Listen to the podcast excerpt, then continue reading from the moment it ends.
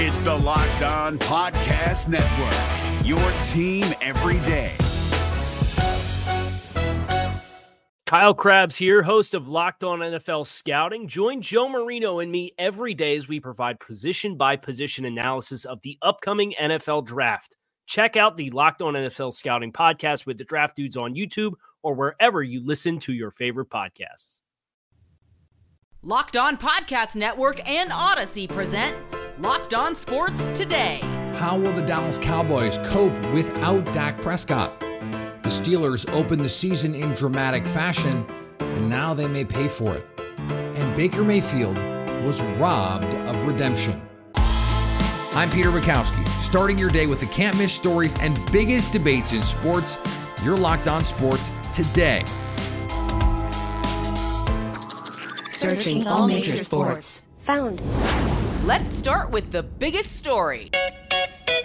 Coming out of the weekend, there is always a ton of injury news and none bigger, perhaps across the league, than Dak Prescott having to have surgery on his thumb, on his throwing hand. He is going to be out a while in a season that Jerry Jones all but said is Super Bowl or bust. Marcus Mosher from Locked On Cowboys joins me now. And I'm not going to ask you to play doctor, thankfully, um, mm. not even if you stayed at a Holiday Inn last night. But now that we know that he's going to have the surgery and is going to be out an indeterminate amount of time, what is the plan for the Cowboys to at least tread water to give themselves a chance at the end of the season if Dak can come back? I, I think the plan was just to tread water with Dak on the field. Like I, I it, every everything to me about this team just meant it's like, hey, let's try to get through the regular season. If we can sneak into the playoffs and give us a chance, that's great. Without Dak, you're you're hopeless. Right? I mean, you really are. The offense isn't good. The offensive line is bad. The, they've got one NFL receiver. The running game was not very good. There's not an easy fix, Peter. It's just you're going to have to get through the next 10, 11, 12 games with Cooper Rush and Will Grier quarterback. Okay, I think that's going to raise the question, do they? Do they actually have to do that? I can think of at least one guy who has playoff experience, who may or may not have beaten the Cowboys in the playoffs last year. QB win's not a thing, but his team beat the Cowboys in the playoffs last, last year, who might be available. One James Garoppolo. How reasonable an option do you think that might be if it if it turns out Dak is going to miss 8, 10, 12 weeks? I really don't think it's reasonable at all for a couple reasons, right? Number one, Jimmy Garoppolo is very injury prone. Like he's missed a ton of time with injuries. On top of that, he hasn't worked all offseason because of a shoulder injury. And when we last saw him play, it wasn't like he was great, right? The 49ers gave up three first round picks so they didn't have to play Jimmy Garoppolo. I don't think trading for him and inserting him in the lineup suddenly makes the Cowboys contenders. So I don't really understand the point of even entertaining that idea. So what is the point then of the next two or three months? How do you how do you find a way to evaluate this team? How do you find a way to evaluate Mike McCarthy in all of this? Because that yeah, seems I mean, like that's the biggest question moving forward is what happens with Mike McCarthy. Yeah, I woke up this morning just wondering that same what uh, point. What's what's the point of all of this, Peter?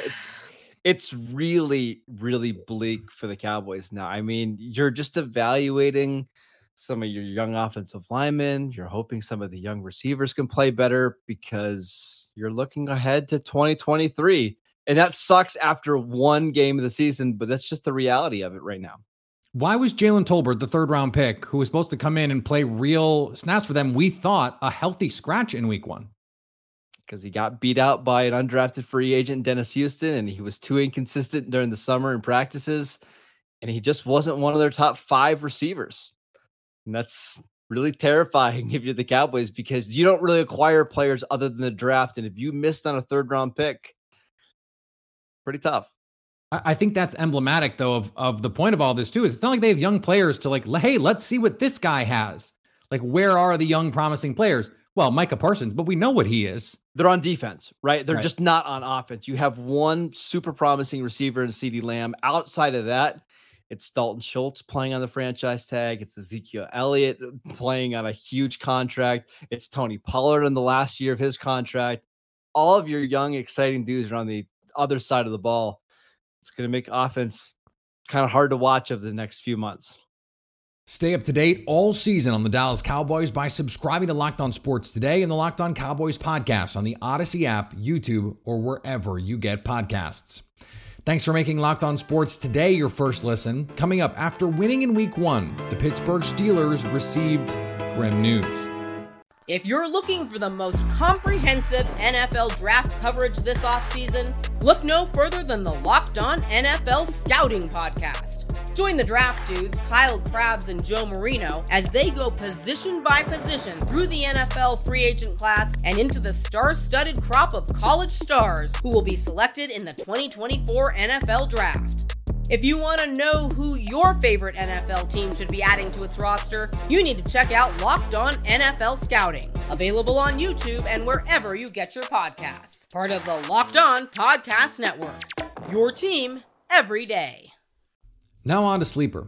Sleeper is the fastest growing fantasy platform today. I use it for my fantasy football leagues. You probably use it for yours too. And they're climbing the charts with over 4 million users. They just launched 22 new features, including their new over unders game integrated right into the fantasy interface. The first sports content game built into the fantasy experience. Not only can you enter a contest via over under itself, but you can also do it through your fantasy league's matchup screen. Again, you probably already use this app for your fantasy league. Now you can play over unders as well. Pick rushing yards, for example. You pick the over or the under. You pick the amount of money you want to wager, and you can win anywhere from two times to over 20 times the money you put in. You are not going to find those odds at other sites. Plus, this is built right into your league. It's got a built in group chat function so you can talk your smack whenever you want. Have fun with your friends and make some money. Join our listener group at sleeper.com slash locked on today, and Sleeper will automatically match your first deposit up to $100. Again, sleeper.com slash locked on today, and you'll get a $100 match on your first deposit. Terms and conditions apply. See Sleeper's terms of use for details. Now, here's what you need to be locked on today. The San Francisco 49ers will be without running back Elijah Mitchell for about two months, according to Kyle Shanahan on Monday. Mitchell suffered a sprained MCL in his right knee in Sunday's 19 10 loss to the Chicago Bears. He departed the game with about 10 minutes left in the second quarter, and a return was ruled out just before halftime. After Mitchell was ruled out, it wasn't clear how he was hurt. But Shanahan said Monday that the running back suffered the injury on an 11 yard run off left tackle with just under 13 minutes left in the second quarter. Replay show Bears safety Eddie Jackson diving to make the tackle on Mitchell and colliding with his knee just as Mitchell is planting his foot in the ground. And it was a wet track in Chicago. Could have been even worse potentially. This is still tough news for the 49ers. Under siege after one loss, New York Jets coach Robert Saleh fired back at his team's critics Monday, vowing to hold them accountable when the time is right. I know it's going to happen, Saleh said of the turnaround, and we're all taking receipts from all the people who continually mock and say that we're not going to do anything. He admitted the challenge of revitalizing the Jets is exhausting, but he expressed confidence in his ability to do it despite 14 losses in his first 18 games. We are still, of course, waiting to see the evidence of that confidence. After a woeful offensive performance in a 17-14 loss at Appalachian State, one of the biggest upsets in Texas A&M history, Aggies coach Jimbo Fisher was asked on Monday if he would consider relinquishing play calling duties. In time, I would, Fisher said. Possibly could. You always evaluate those things. Texas A&M is 103 nationally in total offense after gaining just 9 first downs and 186 yards of total offense against App State, which had given up 63 points to North Carolina the week before. We'll evaluate everything this week, Fisher said. We'll evaluate every position this week. We'll see if that actually includes play caller. Danny Ainge joined the Utah Jazz as director of basketball operations when Utah was 19 and 7 and a season removed from having the best record in the Western Conference. But as the season went on, Ainge saw something he didn't like. What I saw during the season was a group of players that didn't really believe in each other, Ainge told reporters at a news conference on Monday. Like the whole group, I think they liked each other even more than what was reported, but I'm not sure there was belief. The fifth seeded Jazz fell in six games to the Dallas Mavericks in the opening round of the 2022 playoffs. Ainge said, I'm just saying when adversity hit, the resolve. You could see in a team that has a true belief in each other's back or one another. And week one of the NFL closed out with Russell Wilson leading the Broncos to face his old team, the Seattle Seahawks. And much like what often happened with Russ and the Seahawks at home, the Seahawks won. Here is another story you need to know. It wasn't the cleanest game. It may have been the drunkest game of the weekend. It was a game Neither team seemed to want to win, but the Pittsburgh Steelers found a way to pull it out 23 to 20 when it looked like this was headed for a tie. Would have been the second tie of the week one slate. Joining me now from Locked On Steelers, Chris Carter. Chris, in a game that that someone had to win, well, unless it was a tie, uh, the Steelers found a way to do it. It felt like good news, bad news because we got the news about TJ Watt's injury, which now seems like it might not be as bad as initially feared. So, how do you come out of week one feeling about this Steelers team?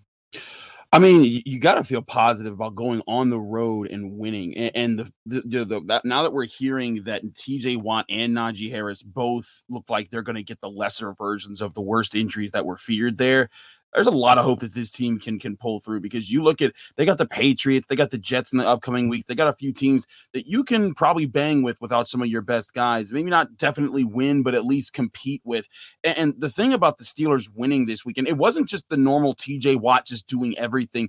Alex Highsmith had three sacks. Minkah Fitzpatrick had a pick six. There were there were t- there two, were two other uh, cornerbacks who had interceptions on Joe Burrow. They shut down Joe Mixon. The run game was not a factor the way it was for every team that faced the Steelers last year. There were a lot of really good things that this defense did. And even when TJ Watt came off the field, they were communicating and being in the right spaces. I really think that this was a good sign for the defense. The offense, a lot of work to do. Mitch Trubisky, you know, was way off rhythm. I think a lot. He came up big in that final overtime drive to get them in field goal range. They need to fix that. Um, but if, if you're the Steelers, that's the defense you were hoping for. The reason that you went and got Levi Wallace to, to, to add depth at the cornerback room. The reason you got Damontae Kazee, even though he didn't play in this game. The reason you got Myles Jack, Larry Ogunjobi, it added up. And that was the reason why they won the game. Mike Tomlin said that Mitch Trubisky was going to be the starter for the season. At least that was the intention. After this performance, you mentioned the end. How likely do you think that actually is, given Kenny Pickett's presence on the roster, a former first round pick? I still think it's going to be a, a, bit before we even see Kenny Pickett. Uh, if I think if we see Kenny Pickett this year, it's more likely due to an injury to Mitch Trubisky than necessarily a benching. If you watch that game closely, the one thing, yes, Mitch Trubisky didn't have a great game, but he still had a better passer rating than Joe Burrow. You know why? Because he didn't turn the ball over, and that's what they got him for. They were like, listen, just don't make the dumb mistake when you're under pressure.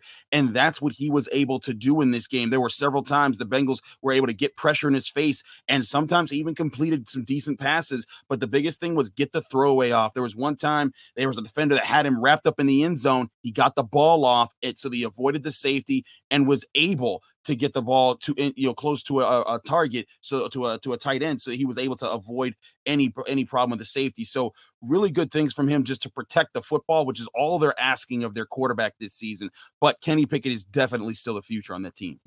What is the ceiling of this team then? We saw them beat the defending AFC champs of this team with the defense as currently constructed and Mitch Trubisky at quarterback I mean, I, I, said all along they were going to beat that team. I, I, said it. I said it all week long. I said it on the crossover to the Bengals guys. I said it on Friday again when I gave my final prediction. They were going to beat the team. I even said 24-20 in my final prediction. I was one point off. But um, I, I will say all along, I, have been saying this is still a 10, a 9, 10, maybe even 11 win team. The Steelers defense is for real. They, they are, and they're back. And Devin Bush is playing at a, at a, at a much higher level than he was last year. Myles Jack is at a much higher level than Joe Schobert was last year. And Minkah Fitzpatrick is playing like the best safety in football, like he has been. And he has been a two, uh, the, uh for two back to back first pro, uh, first team all pro seasons in 2019 and 2020. If they can keep that synergy up, and if TJ Watt can only miss maybe a month of time, this is a team that can get it together and find a way. And I do think they have enough playmakers on offense to make life easier for Trubisky in the long run, and that'll be what gets them there. But they got to stay focused. They got they can't they can't lose some of the games that are directly in front of them. They got the Patriots coming up. Patriots had a rough week. They'll be looking to bounce back. The Steelers got got got to handle their business at home and try to get to two and zero. Oh, and we'll see just how long both T.J. Watt and Najee Harris will miss time. Coming up, Baker Mayfield was robbed. If you're looking for the most comprehensive NFL draft coverage this offseason, look no further than the Locked On NFL Scouting Podcast. Join the draft dudes, Kyle Crabbs and Joe Marino, as they go position by position through the NFL free agent class and into the star studded crop of college stars who will be selected in the 2024 NFL Draft. If you want to know who your favorite NFL team should be adding to its roster, you need to check out Locked On NFL Scouting, available on YouTube and wherever you get your podcasts. Part of the Locked On Podcast Network. Your team every day. It was a revenge game in week one. Baker Mayfield and the Carolina Panthers against the Cleveland Browns, and he did it, orchestrating a late drive to give the Panthers a small lead with not much time left on the clock. As Julian Council of Locked On Panthers points out, though, the Panthers were robbed of their moment by more than just the Cleveland Browns. The Carolina Panthers did themselves no favors this afternoon. The offense was MIA throughout the entirety of the first half. The defense could not get off the field. And even with Cleveland being aided with that roughing the passer, Carolina has to get a stop. They have to be able to push the Browns out of any sort of field goal range for Cade York, who in his first game ever nails a 58 yard field goal. So, tip of the cap to him for being able to do that. But it's unfortunate. It's a deflating loss for the Carolina Panthers. Yes, it's only one of 17. Let's not get too caught up in one game and get too emotional. The Carolina Panthers have plenty of opportunity this year to be a good football team. I'm not going to change my thoughts of the Carolina Panthers because of one game. Now, this is a game, in my opinion, that they needed to win because they were playing against a backup quarterback who played as poorly in the passing game as Jacoby Brissett played today. For me, though, it's deflating because this is a young team that needs to learn how to win. They had finally, finally been able to have a quarterback to orchestrate a last minute drive to put them in a position to win the game. The kicker finally, after all the misses from Joey Slye, made the kick. And it looked like they were going to be playing Sweet Caroline and people were going to be singing after that game at Bank of America Stadium. But unfortunately, aided by the referees and a gas defense, the Panthers lose on what is simply a spectacular kick by Cade York. The Browns probably a more deserving football team throughout the day, if we're being honest. Just the way how they controlled the game, time of possession, running the ball, didn't turn the ball over. Carolina had the turnover. Baker didn't look great to start off. But even still, just a tough loss week one to make all these mistakes and to still be in position to win the game, then to capitalize, at least offensively, and to take the lead late, only to give it away with the help of the referees on Sunday afternoon. So unfortunate. Carolina lost that game the refs didn't help them in the end. You never want to leave up to them, but still, that's two calls, especially the second one, that they just can't get wrong. This is all true, and we should be pointing out officiating blunders when they happen, especially when it is the difference between winning and losing. But if you're the Carolina Panthers, playing a team with a backup quarterback who has come into this season amidst roiling turmoil, and you are any kind of team you win with some level of convincing status. They didn't do it in this game. Baker Mayfield, he played fine. Christian McCaffrey, he played fine. The offensive playmakers around them, eh. The defense, eh. Matt Rhule, a lot of, eh. It's not great in Carolina right now. You don't want officials having to make these decisions. And if you are relying on a call to go your way in the final minutes against a team with a backup quarterback that understands it is a long road for the next two and a half months while they wait for their franchise quarterback to come back from some of the most ugly allegations we have ever seen against a professional athlete of any kind over the last 25 years, then frankly, you just don't deserve to win the game. Now, again, it's still okay and important to point out the bad calls that led us to that point. But in a situation, in a season where a coach's job is on the line, when you trade for a new starting quarterback who is motivated to beat his former team, who had plenty of words to say about that former team, you have to come with more than this. You have to come with more than excuses. And finally, last week, Brian Kelly gave a reporter grief for showing up late to a press conference by telling her everyone who is late puts $10 in the jar. Coach Kelly is a man of his word when it comes to this, it appears. $10. So let's get that out of the way right away. I'll I'll take a money order from the advocate. I don't take a check because it might bounce. Oh, yours, it's personal. I, f- I thought it was a business expense. The original rant was lame. I stand by it. That was lame, and he should not have done it. And now he looks stupid. That's just the reality of the situation. He looked dumb. He felt salty because his team did not play up to standard and they lost, and he was salty about it. And now he just looks salty. Thanks for making Locked On Sports today your first listen. Now go find your favorite team's Locked On podcast and make them your second listen. Coming up tomorrow, who will bounce back in week two of the NFL season? So at least until tomorrow, stay locked on sports today. Hey, Prime members, you can listen to this Locked On podcast ad free on Amazon Music. Download the Amazon Music app today.